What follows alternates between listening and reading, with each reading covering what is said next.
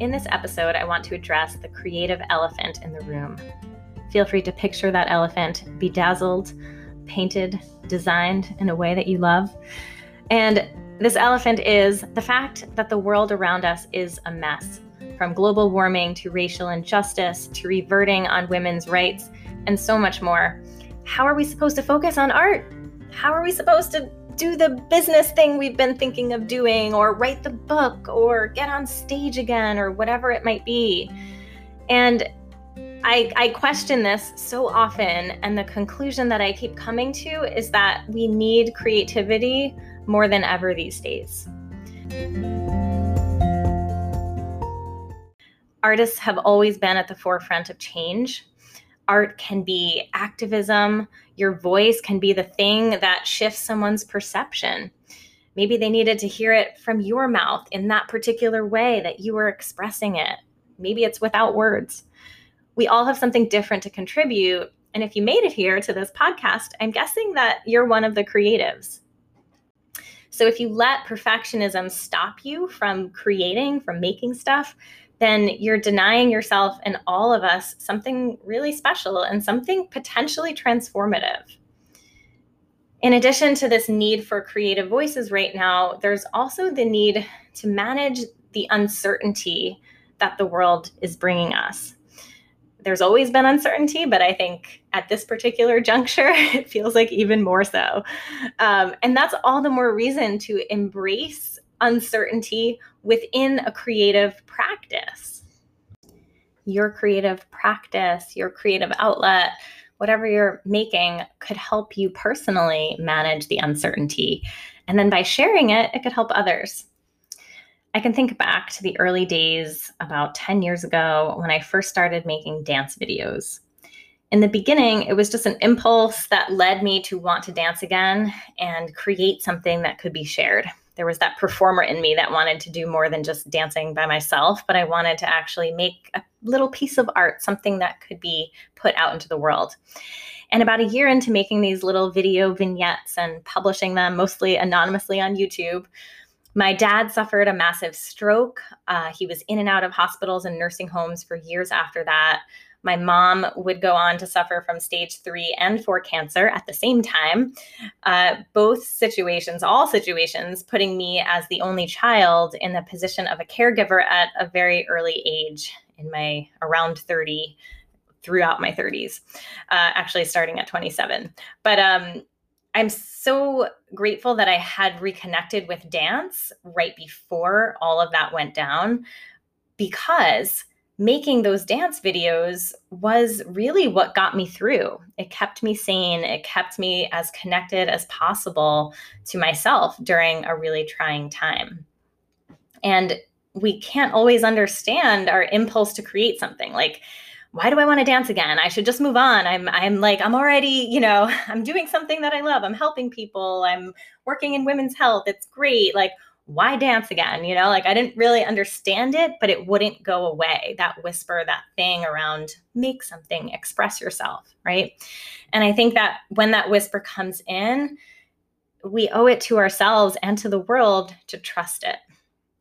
And by the way, were those original dance videos I was making brilliant?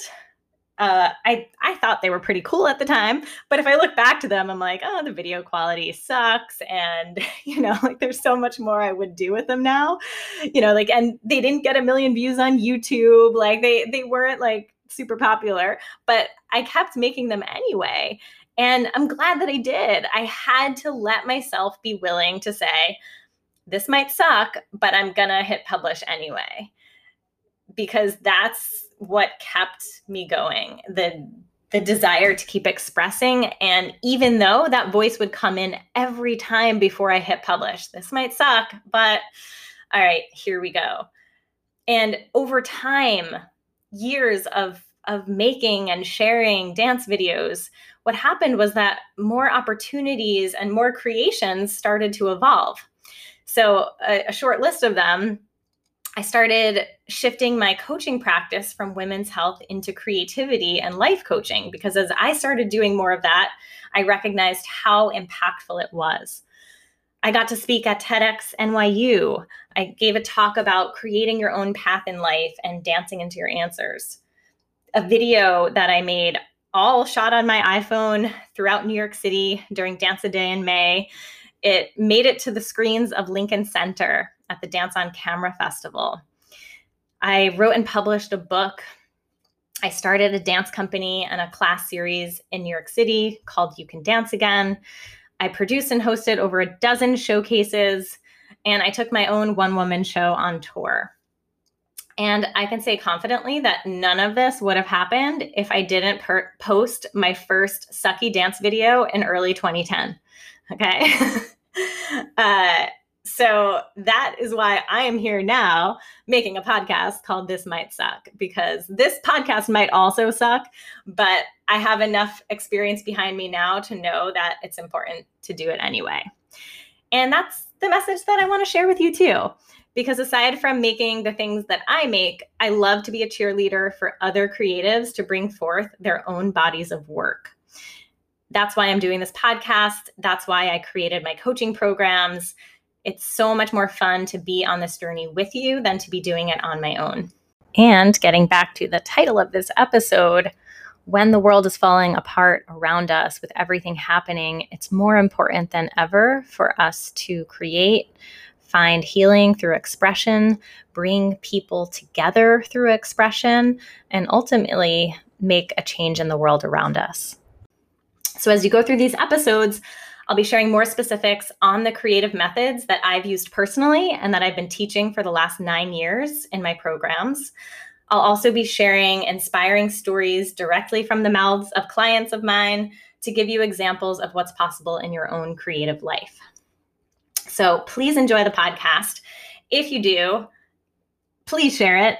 And if you're seeking more direct support in your creative or business life, please check out the link in the show notes and find out more about the Creative Emergence program and also my one on one coaching work. I am, in fact, a real person over here, and I would love to hear from you and explore the possibility of working together if you sense it might help you.